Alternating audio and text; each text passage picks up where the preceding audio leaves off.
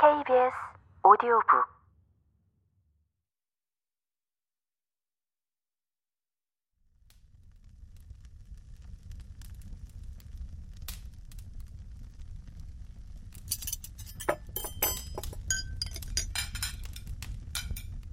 때마침 들여온 저녁 식사는 이 어려운 문제를 미루기에 더할 나위 없이 좋은 기회였고 이로써 라일리 씨는 해결책이나 타협안을 제시해야 할 수고를 덜었다. 그렇지 않았다면 분명히 그 수고를 감수해야 할 터였다. 짐작대로 그는 친절한 성격의 소유자였기 때문이다. 그는 사실 자신에게 확실하고도 뚜렷한 이익이 돌아올 거라는 기대를 하고 친구인 털리버 씨에게 스텔링 씨를 추천한 것은 아니었다. 지나치게 명민한 관찰자라면 오해할 법한 지금 한 얘기와는 반대되는 미묘한 암시가 있긴 했지만 말이다. 잘못 파악한다면 영리한 만큼 널리 오류에 빠뜨리는 것도 없기 때문이다. 또한 보통 사람이 하는 언행이 확실한 동기와 의식적으로 제한된 뚜렷한 목표에서 나왔다고 할 때 영리함은 분명히 상상 속에서 하는 게임에 에너지를 소모할 것이기 때문이다.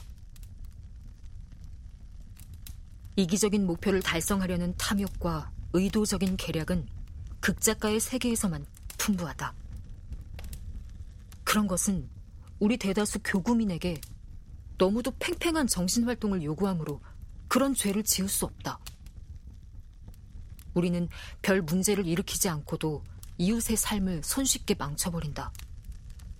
게으른 묵인과 게으른 태만, 이유를 거의 알 수 없는 시시한 거짓말, 좀 사치하느라 효과가 없어진, 그리고 서투른 아부와 즉석에서 둘러대는 서투른 환심사기 등으로 그렇게 망칠 수 있다.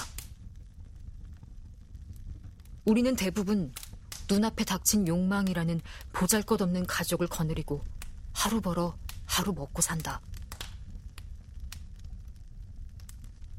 우리는 종자용 옥수수나 내년에 추수할 곡식을 생각할 겨를도 없이 배고픈 아이들의 배를 채워주려 냉큼 음식 한 조각을 집는 것 이상은 하지 못한다.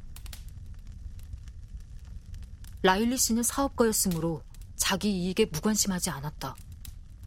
하지만 그는 장기적인 계획보다 당장 눈앞의 이익에 관심이 있었다.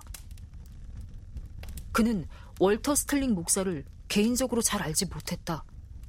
오히려 그와는 반대로 문학 석사나 스텔링의 학식에 관해서라면 거의 아는 게 없었다. 안다고 해도 친구 털리버에게 했듯이 그렇게 강력히 추천하고 보증할 만큼 알지는 못했다. 그러나 그는 스텔링 씨가 썩 훌륭한 고전학자라고 생각했다. 계즈비가 그런 말을 했고 계집의 친사촌이 옥스퍼드 대학생이었기 때문이다. 그것은 자기가 직접 관찰한 것보다 더 분명히 믿을 만한 근거였다. 라일리 씨는 훌륭한 머드포트 무료학교에서 고전 문학에 관해 껍데기뿐인 지식을 조금 얻었고 라틴어라면 대강 알았지만 특별히 잘 알지는 못했기 때문이다. 물론 젊은 시절에 노년에 관하여와 아이네이스 네 권을 접한 향기가 그에게 묘하게 남아있긴 했다. 그러나 그 향기는 고전 지식으로 확실히 인정할 수 없었고 더 완전하고 힘있는 그의 경매 방식에서만 감지될 뿐이었다. 스틸링은 옥스퍼드 출신이었고 옥스퍼드 출신은 늘 아니, 아니다. 훌륭한 학자는 늘 케임브리지 대학 출신이었다. 그런데 대학 교육을 받은 사람은 마음만 먹으면 무엇이든 가르칠 수 있었다. 특히 스텔링 같은 사람은 그렇다. 그는 머드포트에서 정치 행사가 열리자 만찬 연설을 했다. 처신을 아주 잘해서 팀슨의 사위는 명석한 사람으로 널리 알려졌다. 성 우르술라 교구 출신의 머드포트 사람이라면 팀슨의 사위에게 잘해줄 거라고 기대할 수 있었다. 팀슨은 그 교구에서 가장 쓸모있고 영향력 있는 인사 중 하나였고 적임자에게 맡길 만한 사업도 많이 했기 때문이다. 라일리 씨는 이런 사람들을 좋아했다. 그것은 그들의 훌륭한 판단 덕분에 자기보다 못한 사람의 호주머니에서 자기 호주머니로 들어올 돈과는 전혀 상관이 없었다. 집으로 돌아가 팀슨에게 당신 사위를 위해 좋은 학생 한 명을 확보했습니다. 라고 말한다면 그에게 그 말은 만족스러울 것이다. 팀슨은 딸부자였고 라일리 씨는 그를 동정했다. 게다가 거의 15년 동안 일요일마다 교회 의자 너머로 봐온 가벼운 곱슬머리인 루이자 팀슨의 얼굴은 그에게 아주 익숙했다. 당연히 그녀의 남편은 칭찬받을 만한 선생님일 것이다. 더군다나 라일리 씨는 특별히 추천할 만한 다른 선생님을 전혀 몰랐던 것이다. 그렇다면 왜 스텔링을 추천하지 않겠는가? 친구인 털리버는 그의 의견을 물어왔다. 해줄 말이 없다고 하는 것은 다정한 교우 관계에 찬물을 끼얹는 일이다.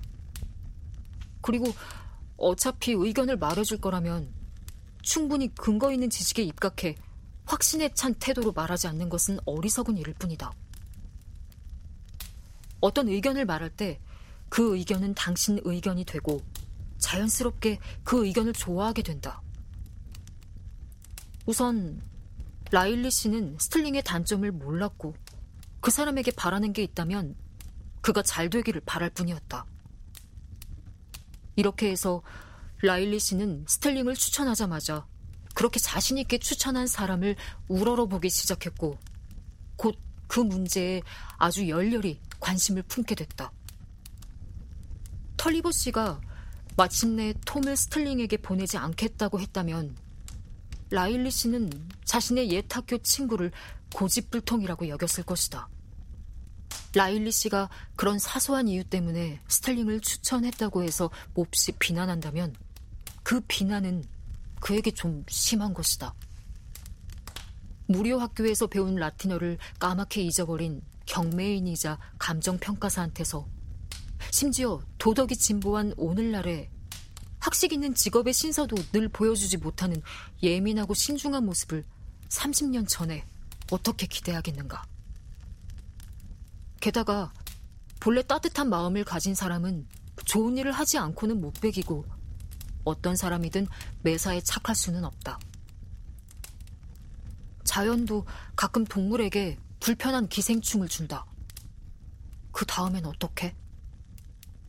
우리는 기생충을 허락한 자연의 배려에 경의를 표한다. 라일리 씨가 확실한 증거에 기초하지 않았다고 해서 추천해 주길 꺼렸다면 스텔링 씨에게 돈을 벌어줄 학생을 구해주지 못했을 것이다. 그런 일은 그 목사에게 좋지 않았을 것이다. 또한 막연하지만 즐겁고 사소한 생각과 자기 만족이 즉 팀슨과 잘 지내는 것, 의견을 물었을 때 충고해 주는 것, 친구인 털리버에게 깊은 인상을 주고 존경받는 것, 뭔가 더 강조해 얘기하는 것. 그때 따뜻한 난로와 물탄 브랜디와 더불어 라일리 씨의 의식 속에 알 수 없는 세심한 다른 요소가 모두 공허해졌을 거라는 사실도 고려하기 바란다.